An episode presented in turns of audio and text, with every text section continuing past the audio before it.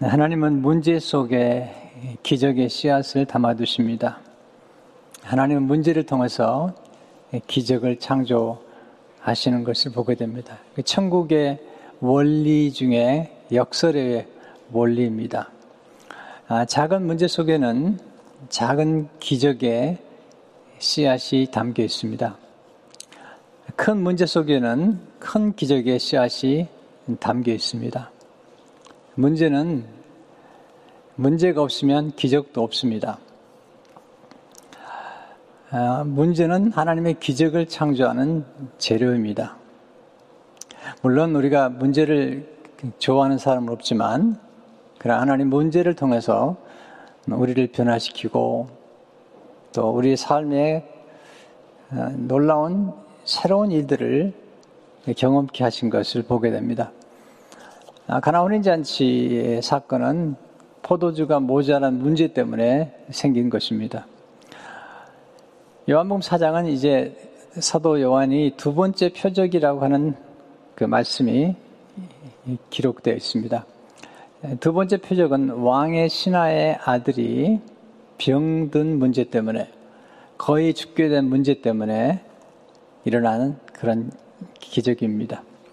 오늘 46절에 보시게 되면 예수께서 다시 갈릴리 가나에 이르시니 전에 물로 포도주를 만드신 곳이라 왕의 신하가 있어 그의 아들이 가버나움에서 병들었더니 네, 가나 혼인잔치에서 기적을 베푸신 예수님께서 예루살렘에 올라가세요.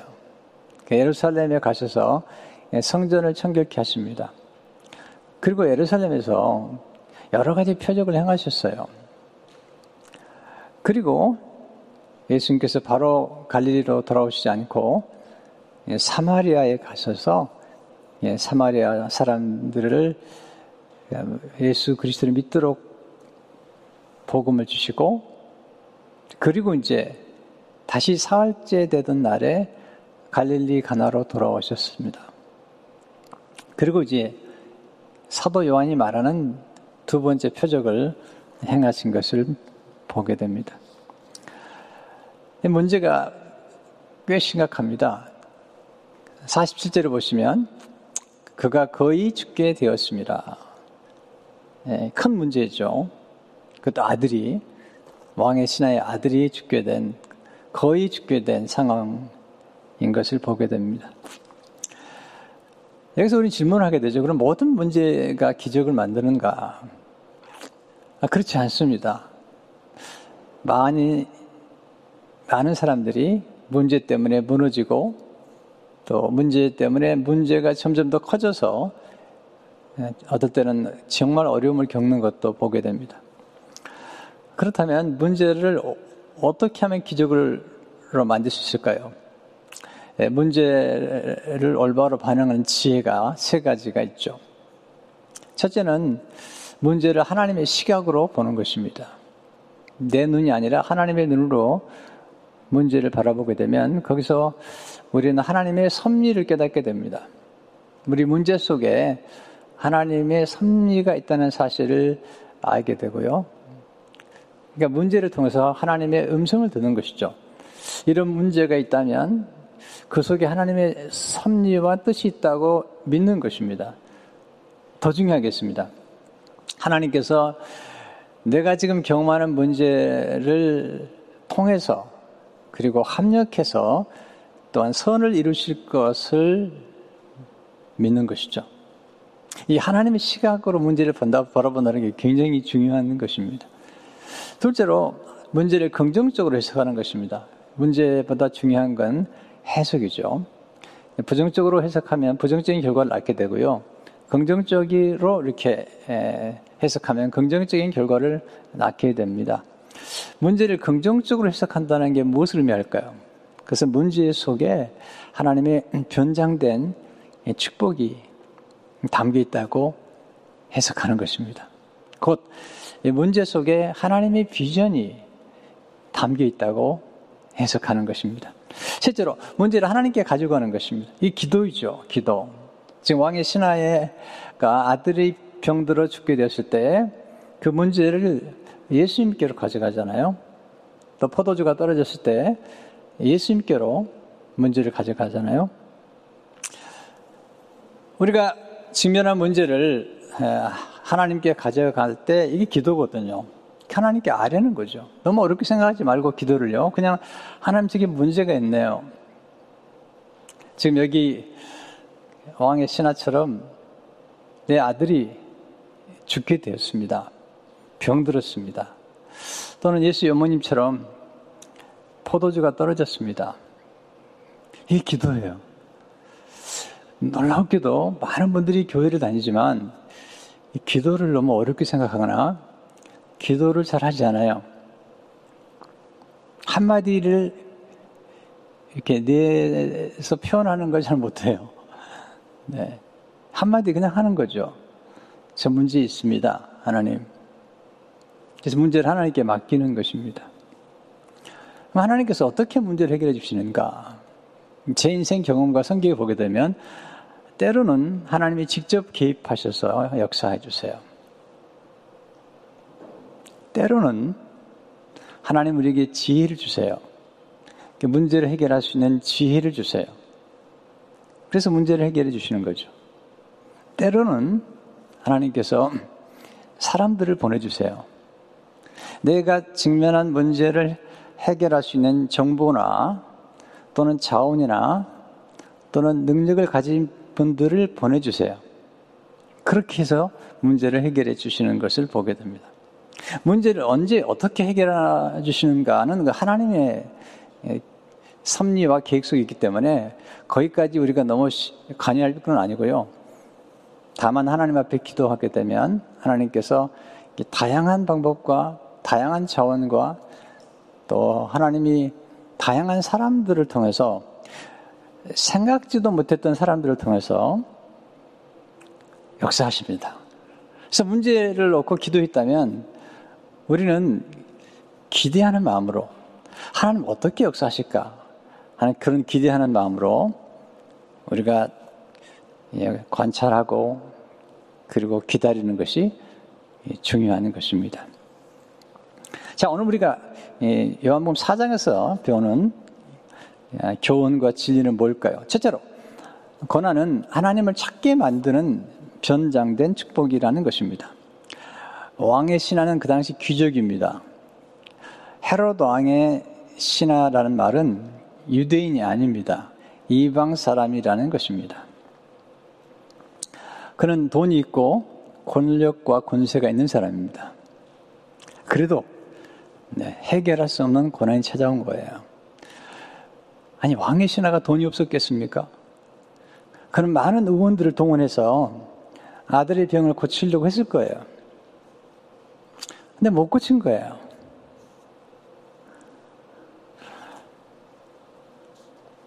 그런 까닭에 지금 예수님께 찾아온 거거든요.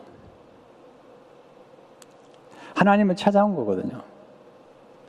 근데 우리 삶에 여러 가지 문제가 있지만 하나님을 찾게 만드는 고난은 좋은 고난이죠. 고난을 만났다고 다 하나님을 찾지 않습니다.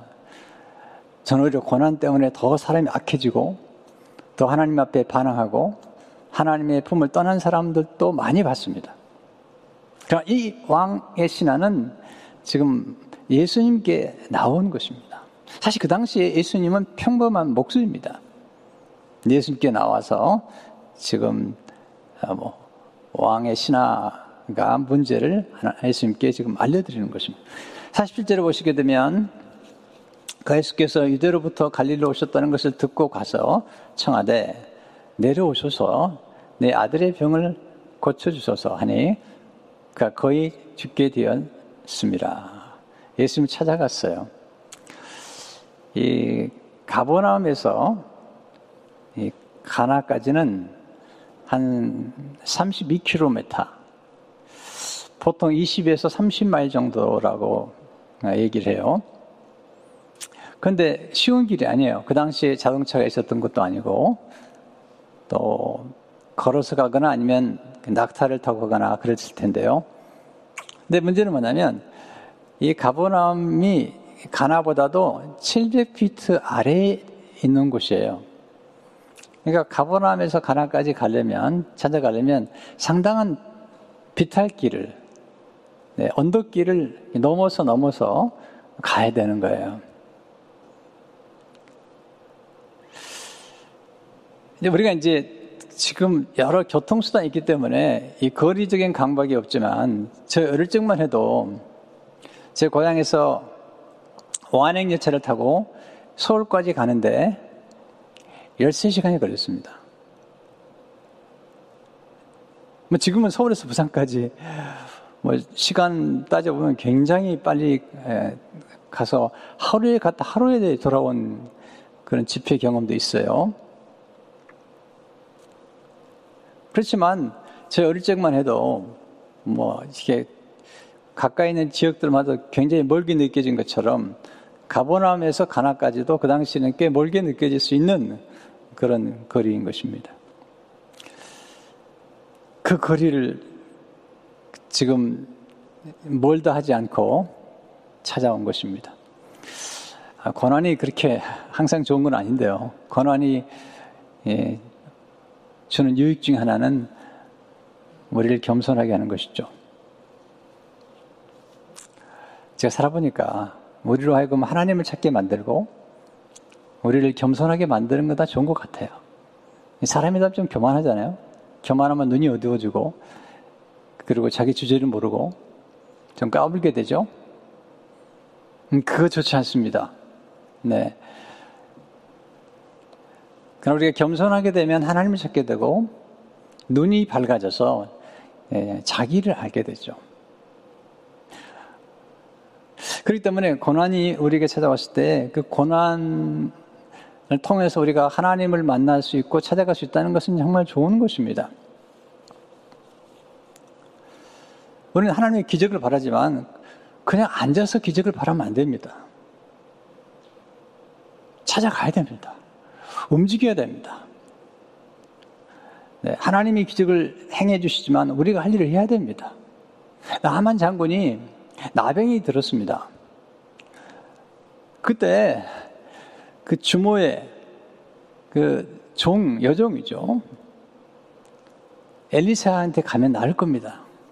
그 말을 들은, 네, 그 말을 들은 나만 장군과 나만 장군의 아내가, 네, 한번, 한번 가보자고. 그래서 간 겁니다. 아람 장군이면 굉장한 권위를 가질 뿐 아니라 왕의 친필을 가지고 간 거죠. 움직였던 겁니다.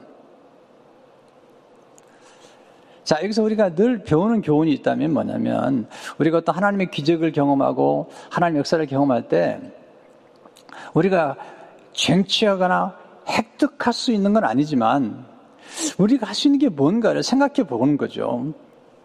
왕의 신하의 아들이 찾아간 거잖아요. 움직인 거잖아요. 노력한 거잖아요. 거기에 하나님의 어떤 역사가 있는 거거든요. 가만히 앉으면 안 되죠. 네, 저희 가족 중에 네, 한 가족이 그 너무 자세하게 얘기하는 걸 싫어해가지고 저희 가족 얘기를 네, 그 직장을 다니다가 그냥 그냥 그만뒀어요. 그리고 나서 직장을 찾는데 쉽지 않아요. 한 6개월, 거의 1년 동안을 굉장히 노력을 많이 하더라고요.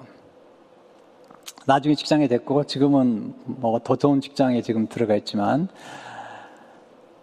이제 직장이 돼서, 직장이 되기 전까지는 일치 얘기하지 않았어요. 부담되기 때문에 기도만 하고, 예, 격려만 했는데, 직장이 나중에 된 다음에, 예, 제가 얘기를 했죠. 아, 이력서를 좀 많이 보내보지 그랬냐고 그랬더니 아빠 200통이나 보냈어. 내가 그 얘기 듣고요. 아, 참 잘했다. 그렇게 하지. 200통을 보냈대. 수많은 인터뷰를 했대. 네. 그리고 나서는 근데 그 다음, 그 다음 갈 때를 보면 정말 많은 지혜가 생겼어요. 그 과정을 통해서. 우리 뭔가 한 번 시도해보고 안 되면 그냥 포기할 때가 많잖아요. 지금 이 왕의 신하가 자기 아들의 병을 고치기 위해서 지금 찾아간 것이잖아요. 혼자서 보니까. 네, 언덕을 넘고 또 넘어서 찾아가서. 네, 그 당시에 평범한 목수였던 예수님께 찾아가서 내 아들이 지금 죽게 생겼는데 내려오셔서 네, 가나에서 가보나무로 내려오셔서 700피트 아래에 거하고 있는 가보남에 내려오셔서 내 아들의 병을 고쳐달라고 지금 간청하고 있는 것입니다. 고난이 예수님을 찾게 만든 거죠. 두 번째로 하나님은 작은 믿음을 키워 기적을 경험하게 하시는 것을 보게 됩니다. 우리가 왕의 신하의 믿음에 감탄하죠. 왜냐하면 왜냐하면 예수님께서 내 아들이 살아있다라고 이렇게 말씀할 때 그 말씀을 그대로 믿었거든요.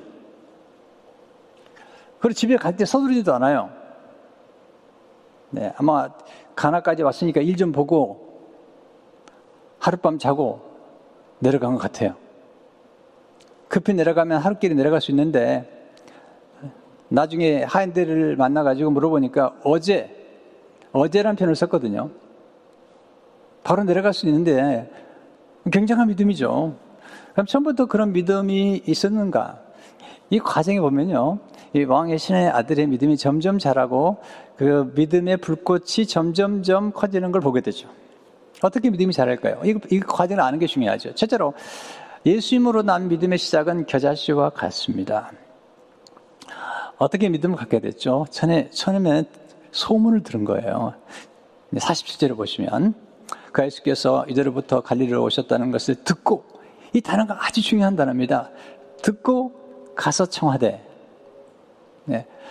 믿음은 들음에서 오는 것입니다. 우리가 예수 그리스도의 소식을 들었다는 것은 굉장히 축복인데 왕의 신하는 이방인인데 이방인이 예수님의 소문을 들었어요. 가나 혼인 잔치의 소문도 들었죠. 그리고 예루살렘에 올라가셔서 예수님께서 표적을 행하신 소식도 들었던 것 같아요. 근데 처음에는 나와 상관이 없는 얘기로 들었을 거예요. 근데 아들이 병이 들고 모든 의원들의 노력이 이제는 수포로 돌아간 이 시점에서 그 소물에 대한 관심을 갖게 되고 그리고 예수님을 찾아가게 된 것입니다. 로마서 17장 10절을 보면 믿음은 들으면서 시작됩니다. 요한계시록 1장 3절에 보면 듣는 자가 복이 있습니다. 오늘 또 하나님 말씀을 듣는 이 시간이 정말 복되는 것입니다. 이 듣는 귀가 복이 있는 거예요. 이 들음으로써 이 겨자씨만큼 한 그런 믿음을 갖게 된 것입니다. 근데 예수님은 이 겨자씨만한 믿음이 나중에 점점점 커질 수 있다고 말씀하시는 거죠. 마태복음 17장 20절을 보시면 만일 너에게 믿음의 겨자씨 하나만큼만 있어도 이 산을 명하여 저기서 여기서 저기로 옮겨지라 하면 옮겨질 것이요 또 너희가 못할 것이 없으리로다. 두 번째 믿음은 예수님의 일시적인 거절을 극복함으로 성장하는 것입니다. 예수님께서 어떻게 반응하시죠? 48절을 보세요. 예수께서 이르시되 너희는 표적과 기사를 보지 못하면 도무지 믿지 아니하리라. 지금 예수님께서 지금 이 왕의 신하에게만 얘기한 게 아니고 네, 갈릴리 사람들 가운데 에루살렘에 올라갔다가 예수님께서 행하신 표적을 보고 지금 돌아온 사람들이 예수님께서 사마리아를 거쳐서 갈릴리로 돌아왔을 때 그를 환영한 거죠. 근데 예수님을 환영했는데 왜 환영했냐는 거예요. 예수님을 믿어서 환영했는 것인가 아니면 표적을 본 것인가? 예수님께서 말씀하시는 거죠. 너희가 지금 나를 믿는 것이 아니라 표적과 기사를 찾는구나. 그렇게 책망하시는 거죠. 그러니까 이 왕의 신하도 예수님의 책망 속에 같이 들어가 있는 거죠. 예수님 원하시는 것은 예수님을 믿고 기적을 경험하는 원하는데 이 사람들은 일단 기적을 보겠다는 거예요.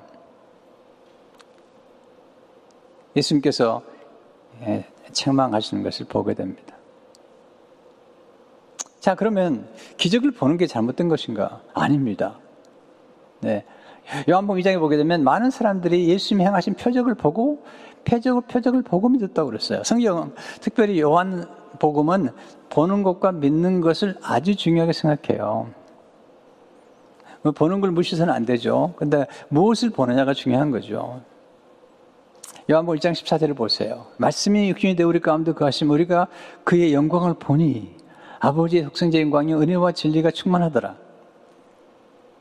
예수님의 제자들이 예수님의 영광을 보았습니다.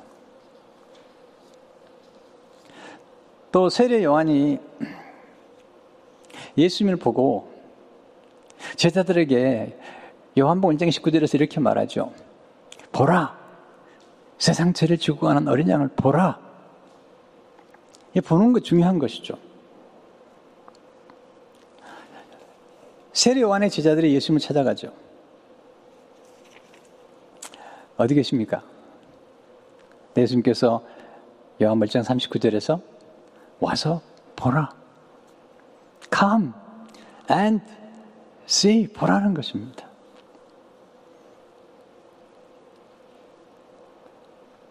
근데 지금 사람들은 예수님을 보는 것이 아니라 지금 기적에만 관심을 가지고 기적만 보려고 그러는 거죠. 예수님의 관심은 예수님을 보기를 원하는 거잖아요. 놀라운 건 뭐냐면, 예, 지금 요한복음 4장에서 예수님이 만났던 사람 중에 하나가 사마리아 여인이거든요. 또 사마리아 사람들이거든요. 근데 놀랍게도 그 당시에 사마리아 사람들은 이방인보다도 더 못되게 취급을 했어요. 유대인들은 표적과 기사를 구하는데 사도 이, 이 사마리아 사람들은 예수님이 행하신 표적을 보지 않고 왜냐하면 사마리아에서 예수님 표적을 행하지 않으셨거든요. 표적을 행하지도 않았는데도 예수님을 믿고 예수님을 세상의 구주라고 고백했거든요. 이게 아이러니컬한 거예요. 예수님께서 요한복음 4장에 보면 선지자가 고향에서는 대접 못 본다는 거예요. 갈릴리가 예수님의 고향이거든요. 성장한 고향이거든요. 그 가나와 나사렛과의 관계가 가깝기 때문에 예수님께서 성장하는 곳에서 인정을 못 받은 거예요. 오히려 사마리아 사람들이 환영하고 여기 지금 왕의 신하가 환영하고 로마의 백부장이 예수 믿고 근데 예수님을 잘한다고 하는 사람들이 우리 예수 그리스도를 신뢰하지 않은 거죠. 곽선희 목사님이 그런 얘기를 하십니다. 신학교에 강의하면 부탁하는 게 있답니다. 신학생들에게 내가 어릴 적부터 성장한 교회에 지금 머물고 있다면 신학교를 졸업하면 떠나라. 다른 교회 가라. 왜? 어릴 적부터 너를 본 사람들은 네, 너를 전도사로 목사로 인정하기가 좀 어려울 것이다. 그렇게 권면했다고 그래요. 예수님도 마찬가지거든요. 나중에 예수님이 가장 기적을 많이 행하셨던 가보나움. 또 나사렛 사람들이 예수님을 인정하지 않거든요. 저도 목회하고 나서 여러 곳에 초청을 받았는데 복음 전하는 초청을 받았지만 이 고향에서 저를 초청한 적이 거의 없어요. 딱 한 번. 몇 년 전에 초청을 받아서 가서 설교를 했어요. 네, 고향에서는 별로 대접을 못 받은 것 같아요, 제가. 네. 어떤 연구인지 모르지만, 네, 초청을 받은 적이 거의 없어요. 예수님께서 똑같은 말씀 하고 계시는 거죠.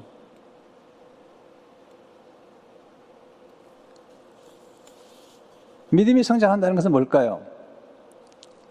표적을 보고 예수를 믿는 것이 아니라 예수님의 말씀을 믿고 그리고 표적을 경험하는 것이죠. 자, 세 번째, 믿음은 반복해서 간구함으로 성장하는 것입니다. 예수님이 거절하셨잖아요. 마치 거절처럼 느껴지잖아요. 또 마리아가 예수님께 포도주가 떨어졌다고 말씀할 때 마치 거절처럼 느껴지잖아요.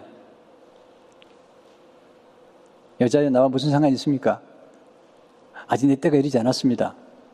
이렇게 말씀하신 그, 그 뉘앙스는 마치 거절하는 것처럼 보이는데 예수님의 어머니 마리아가 그걸 거절로 받아들이지 않고 하인들에게 예수님이 시키는 대로 하라고 그렇게 부탁하거든요. 지금 왕의 신하가 예수님이 하시는 말씀에 약간 거절투지가 나요. 거절투. 근데 거의 물러서지 않습니다. 다시 강구하죠. 49절을 보시면 신하가 이르되 주여 내 아이가 죽기 전에 내려오셔서 네, 한번 어떤 거절을 당했을 때 그 거절에 그냥 쉽게 물러서지 말고 한 번 더 찾아가고 한 번 더 기도하고 다시 기도하는 것. 이게 좀 놀라운 믿음이라는 생각이 들어요. 히브리서 10장 38절 39절에 보면 믿음이란 뒤로 물러서지 않는다는 것입니다. 우리가 믿음이 성장하려고 할 때 한 번 기도가 안 되면 두 번 기도하고 두 번 기도 아니면 세번 기도하고 엘리야처럼 일곱 번 기도하고 계속 기도하는 거죠. 그걸 기뻐하시는 거잖아요, 지금. 예수님도 한 번 기도하고 안 된다고 끝낸 게 아니잖아요. 마가복음 8장에 보게 되면 예, 시각장애인이 예수님을 찾아오죠. 예수님께서 침을 뱉어 이제 기도를 해주시죠. 한 번 기도하세요. 그럼 물어보죠. 뭐가 보이냐 그랬더니 사람 같은 것이 보이고 나무 같은 것들이 움직입니다. 예수님께서 다시 기도하세요. 두 번째. 두 번째 기도하세요. 그랬더니 온전히 보게 돼요. 이 다시 예수님이 다시 안수하심이에요. 마가음 25장 보면 이에 그 눈이 다시 안수하심에 그가 주목하여 보더니 한 번만 기도하신 게 아니잖아요. 여러분이 안수 기도를 받았다고 할 때도 한 번 기도하고 안 나왔다고 거기서 물러서지 마시고 또 기도 받아보고 또 기도 받아보고 또 기도 받아보고 이렇게 계속 기도를 받을 때 놀라운 역사를 경험할 수 있는 것입니다. 네 번째, 믿음은 예수님의 말씀을 온전히 신뢰할 때 성장합니다. 50절을 보세요. 예수께서 이르시되 가라. 내 아들이 살아있다 하시니 그 사람이 예수께서 하신 말씀 믿고 가더니 이거 쉽지 않습니다. 자, 보세요. 왕의 신하가 예수님께 요청했던 것은 내려오셔서 나와 같이 가셔서 내 아들에게 안수 기도를 해주시든지 이걸 원했던 거잖아요. 예수님께서 그냥 가라는 겁니다. 그냥 가라는 겁니다. 근데 믿고 갔어요. 믿음이 성장한 거죠. 그 사이에. 자, 그래서 우리가 기도할 때 우리가 예수님께 기도하고 하나님께 기도할 때 우리가 원하는 방식으로 우리 기도가 응답되거나 우리가 원하는 때에 기도가 응답되거나 라고 하는 생각을 하지 않는 게 좋습니다. 왜냐하면 지금 왕의 신하에 왕의 신하에 이, 이 사람은 아들이 병들었을 때에 지금 내려와다는 거거든요. 마치 엘리사가 남한정과 만났을 때 여단강에 가서 일곱 번 물을 몸을 담그라는 거죠. 그때 나만이 화를 내죠. 내 생각에는 그가 나와서 내 당처에 손 얹고 그렇게 기도함으로 내가 나올 줄 알았는데 여단강에 들어가라고 못한다고. 그때 네, 종들이 얘기하죠. 아, 주인님, 뭘 부탁한들 못하겠습니까? 네, 한 번만 들어갔다, 번만 들어갔다 나오십시오. 예수님께서 왕의 신하가 원하는 방식대로 응답하지 않았지만 예수님께서는 그가 필요한 걸 주셨고 그리고 그를 응답하신 것을 보게 됩니다. 기도하세요. 그러나 어, 하나님이 응답하는 방식과 응답하는 때는 그건 하나님 정하시는 겁니다. 내려가죠. 내려가다가 이제 하인들을 만나겠죠. 51절을 보시면 내려가는 길에서 그 종들이 오다가 만나서 아이가 살아있다 하거늘 예, 종들이 나오죠. 52절에 물어보죠. 그 낫기 시작한 때를 물은 즉 어제 7시에 열기가 떨어졌나이다 하는지라 물어봤어요. 네, 하인들이 얘기하는 거죠. 나왔습니다, 아들이. 그랬더니 이 왕의 신하가 물어보는 거죠. 언제부터 낳기 시작했는지. 7시에. 7시면 지금으로 말하면 오후 1시입니다. 예수님이 말씀하신 바로, 바로 그 시간이에요. 이 말씀의 능력이죠. 왕의 신하가 아들이 언제 낳았냐고 물어본 것은 불신앙이 아닙니다. 요한의 슬리는 이렇게 말합니다.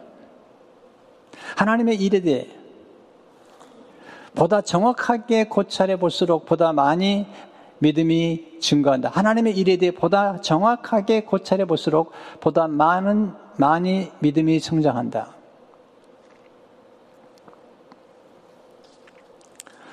이제 저도 이렇게 믿음 생활 하면서 깊이 생각할 때가 많아요. 뭘 깊이 생각하냐면 내가 오늘 어떤 어려움에 직면했을 때 지나간 과거를 돌이켜보면서 하나님이 내가 어려움의 순간을 겪을 때마다 어떻게 역사하셨고 어떻게 문제를 해결해 주셨고 어떻게 고난 중에 축복하셨는지 그걸 생각하게 돼요. 그리고 생각을 해요. 그러면 믿음이 제 믿음이 약했던 믿음에 네, 불이 확 타오르기 시작해요. 예수님을 정말 믿고 우리가 기도하는 생활을 했다면 지나간 거기에 하나님이 놀라운 역사를 일으켜 주신 거거든요.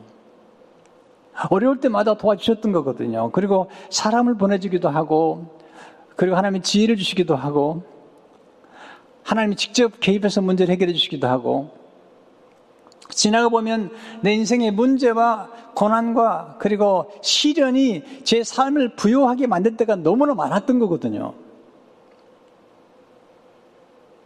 그러니까 이 왕의 신하는 집에 돌아와서 그리고 돌아와서 하인들에게 돌아오는 게 물어본 거거든요.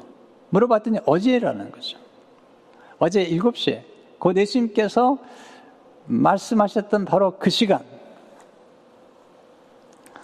야무 4장 53절에 보시면 그의 아버지가 예수께서 내 아들이 살아있다 말씀하신 그때인 줄 알고 자기 온 집안이 다 믿으니라. 그리고 14절에 이렇게 말씀하죠.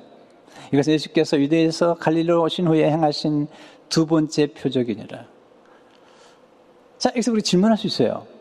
예수님께서 지금 두 번째 표적을라고 사도 요한이 얘기한 이유가 뭘까요? 에루살렘에서도 표적을 행하셨거든요. 많은 표적을 행하셨어요.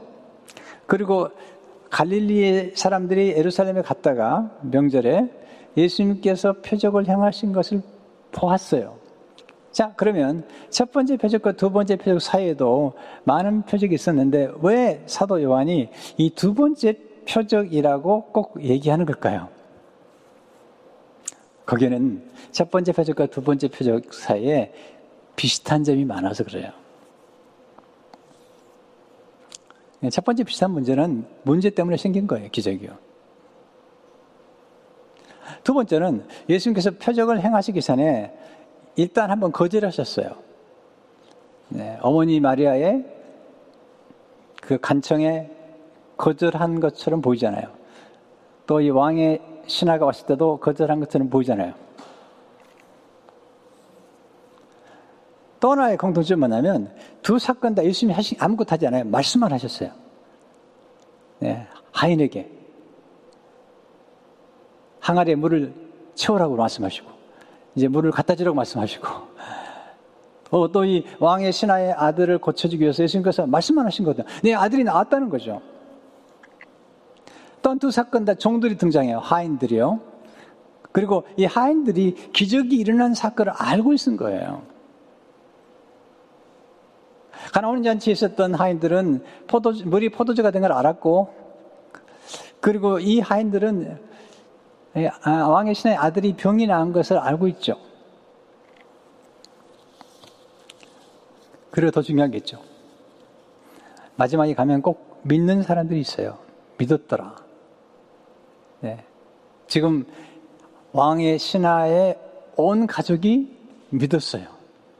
네. 가나온 잔치에서는 제자들이 믿었고요. 그러니까 지금 우리가 요한복음 지금 계속 공부하는데요. 요한복음의 표적 일곱 가지를 공부할 때 계속해서 등장하는 게 있는데 첫째는 표적이에요. 두 번째는 믿음이에요. 표적이 있고 믿음이 있고 그리고 세 번째 네 거기에 믿는 사람이 생겼어요. 이 세 가지가 계속 방법가 되죠. 근데 세 번째가 뭐냐면 생명이 주어집니다. 생명이 주어집니다. 특별히 특별히 지금 이제 사장에서 주어지는 것은 뭐냐면 표적이 있고 믿음이 있고 세 번째 생명이 주어집니다. 자, 요한복 5장에서도 우리가 경험할 수 있는 것은 이제 38년 된 병자가 일어나는 거거든요. 일어나 걸어가라. 이게 일어난다는 것이 부활과 똑같은 그런 표현이에요. 이게 일정한 패턴이 있는 거죠. 그렇게 함으로써 지금 사도 요한이 놀랍게 말씀을 전개하고 있는 것을 보게 됩니다. 자, 세 번째. 하나님은 말씀을 통해서 놀라운 기적을 일으키셨다는 것입니다. 특별히 생겨보게 되면 이방인으로서 예수님께 나와가지고 믿음을 보여줬던 사람이 나타나는데 한 사람은 백부장이죠. 마태복음 8장에는 백부장인데 그 백부장은 또 놀라워요. 예수님 오지도 마십시오. 말씀만 하십시오. 예수님께서 내가 가서 고쳐지리라. 백부장이 하얀이 병들었었는데 내가 가서 때 예수님께서 오지도 마십시오. 말씀만 하십시오. 근데 이 왕의 신하는 예수님 내려와서 고쳐달라고 그랬을 때 예수님께서 내려가지 않으시고 그냥 말씀으로만 고쳐주신 거거든요. 이 말씀이 놀라운 말씀이에요. 하나님의 말씀은 살아 움직이기 때문에 지금 역사하고 있는 거거든요. 시편 107편 20절을 보게 되면 그가 그의 말씀을 보내요. 그들을 고치시고 위험한 지경에서 건지시는 데다. 이 말씀이 살아 움직이는 거예요.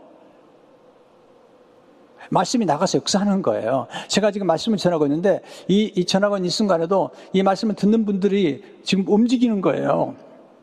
영혼이 움직이고 마음이 움직이고 믿음이 움직이는 거거든요. 또 병이 낫기도 하고요. 시간과 공간을 초월해 가지고 역사하시는 거예요. 예수님이 직접 가지 않으셔도 놀라운 역사가 나타나기도 하고 하나님 증거 나타난 거죠. 예수님은 말씀이십니다. 말씀이신 예수님이 육신이 되신 것입니다. 예수님의 말씀을 믿는 것이 예수님을 믿는 것입니다. 예수님의 말씀과 동행하는 것이 예수님과 동행하는 것입니다. 예수님의 말씀은 인격입니다. 또한 능력입니다. 예수님의 말씀은 시간과 공간을 초월한 능력입니다. 말씀은 단순한 정보가 아니에요. 살아 역사하시는 능력이고 생명인 것입니다. 창조의 능력입니다. 살리는 능력입니다. 고치는 능력입니다. 일으키는 능력입니다. 이 놀라운 능력인 것입니다. 예수님께서 말씀을 오셨잖아요. 때문에 우리가 예수님의 말씀과 동행하면 곧 예수님과 동행하는 것이고 우리 안에 말씀이 충만하면 곧 내 성령 충만과 그리스도 충만으로 나타나는 것입니다. 그래서 말씀이 중요한 것입니다. 예수님께서는 말씀으로 기적을 일으키신 거예요. 이 말씀 속에 하나님의 지혜와 하나님의 생명과 하나님의 권능과 하나님의 물론 계획과 뜻이 다 담겨 있는 것이죠. 예수님은 생명을 주시는 세상의 구주이십니다. 예수님 가나 오는 잔치에서 포도주를 만드셨죠. 예수님 창조의 하나님이십니다. 네, 요한복음 4장에서 왕의 신하의 아들의 병을 고치기 전까지 첫 번째 가나온 잔치에서 두 번째 표적을 일으키시는 그 사이에 놀라운 일들이 생겼어요. 네, 이 장에서 성전을 생각케 하시죠. 예수님이 성전의 심을 보여주시죠. 3장에 가면 니고데모가 예수님 찾아와요. 그리고 니고데모에게 거듭남의 비밀을 말씀하세요. 그리고 예수님께서 그 거듭남의 비밀을 어떻게 거듭날 수 있는지를 말씀하시면서 요한복음 3장 16절을 말씀하세요. 하나님이 세상을 처럼 사랑하사 독생자를 주셨으니 이는 그를 믿는 자마다 멸망하지 않고 영생을 얻게 하려 하심이라. 이제 그리고 사장에 가죠. 사장에 사마리아 여인을 만나죠. 생명수를 말씀하시죠. 그리고 사마리아 여인이 동네 사람들을 전도해가지고 예수님을 만나는데 동네 사람들이 놀라운 고백을 해요. 요한복음 4장 42절을 보게 되면 이는 우리가 친히 듣고 그가 참으로 세상의 구주신 줄을 알미라 했더라. 예수님의 말씀 듣고 기적 보지 않았어요. 예수님이 세상의 구주란 사실을 얘기하고 있는 거죠. 자, 그러니까 지금 요한복음은 전도의 책입니다. 요한복음은 선교의 책입니다.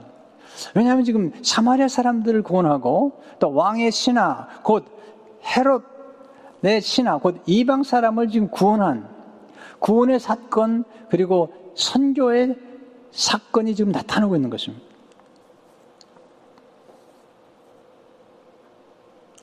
근데 여기서 우리가 하나 기억하겠습니다. 그것은 뭐냐면 이 결론이 좀 놀라워요. 그가 원했던 것보다 더 놀라움을 주신 거죠. 어떻게? 아들의 병을 고쳐주는데 끝난 게 아니죠. 온 집안이 다 믿게 됐어요. 여러분, 병 나는 거 중요합니다. 병 나았지만 또 걸릴 수 있습니다. 그러나 온 집안이 예수를 믿고 영생을 얻고 예수 그리스도를 따라가는 건 정말 축복인데 이 왕의 신하는 지금 이방인인데 그 온 가족들이 예수를 믿게 된 것입니다. 자, 우리가 기도하는 게 중요하죠. 우리가 기도하게 되면 우리가 원하는 것보다 우리가 필요한 것을 주시는 거예요. 우리가 기도하게 되면 우리가 구하는 것보다 더 많은 걸 주시는 거예요. 뭔가 더 있는 거예요. 병 고치는 것보다 병 고침을 받는 것보다 더 중요한 게 있는 것입니다. 우리가 구하는 어떤 것보다 더, 더 중요한 게 있는 것입니다. 하나님은 그걸 주기 원하시죠. 에베소 3장 20절을 보게 되면 우리 가운데 적사하시는 능력대로 우리가 구하거나 생각하는 모든 것에 더 넘치도록 능히하실 얘기에 우리가 구하는 것 생각하는 것보다 모든 걸 넘치도록 하신다니까요. 이게 하나님이 하신 역사예요. 하나님 일이시거든요. 더 있습니다. 더 있어요. 우리가 구하는 것만 주시는 게 아닙니다. 우리가 원하는 것보다 더 좋은 것, 더 필요한 것,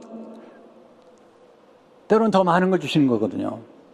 이게 지금 요한복음 전체에서 사도 요한이 예수님을 증거할 때마다 그렇게 증거하고 또 요한복음 6장에 보면 오병 이어 기적이 나오는데 오병 이어를 가지고 수많은 사람을 먹일 뿐만 아니라 열두 강조가 남지 않습니까? 이게 예수 믿는 거예요. 네, 예수 믿는 것은요, 끝없는 기대와 끝없는 소망과 그리고 하나님의 놀라운 역사를 바라보는 거죠. 전 그걸 경험해요. 연약한 가운데도 하나님 베푸신 그리스도의 놀라운 능력을 경험하기도 하고요. 또 고난 가운데 하나님께서 역설적으로 더 많은 축복을 주신 것도 경험하고요. 더 있는 것입니다. 이게 표적의 특징이죠. 하나님은 벼랑 끝에서 역사하시는 분이죠. 만약에 이 왕의 신하가 고난을 겪지 않았다면 그는 예수님 찾아오지 않았을 것 같아요. 벼랑 끝까지 갔으니까 예수님을 찾아온 거거든요. 그리고 놀라운 축복을 경험한 것입니다. 기도를 통해 고난이 변장된 축복에 대한 경험을 하셔야 됩니다. 그래서 제가 기도를 강조하는 것입니다.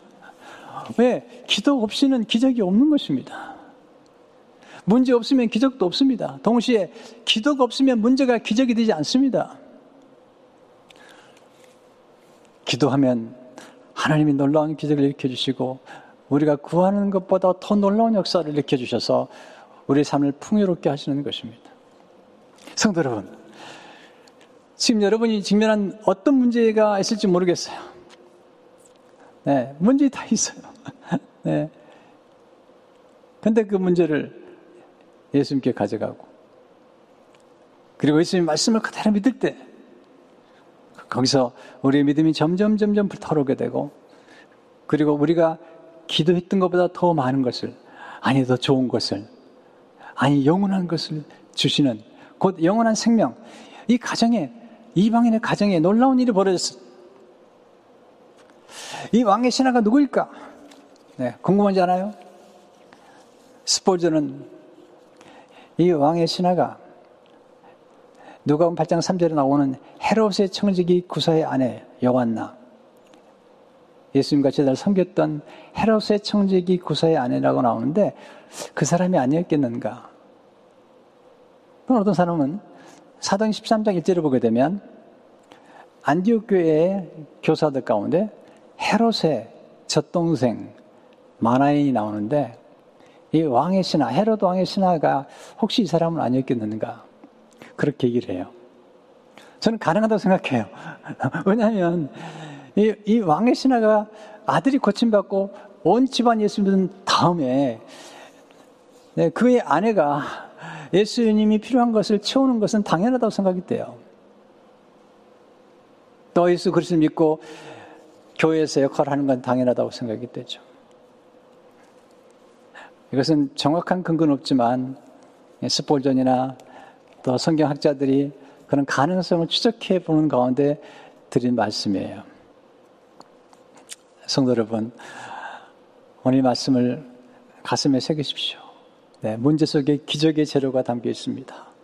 기적의 씨앗이 담겨 있습니다. 또한 권하는 변장된 축복입니다.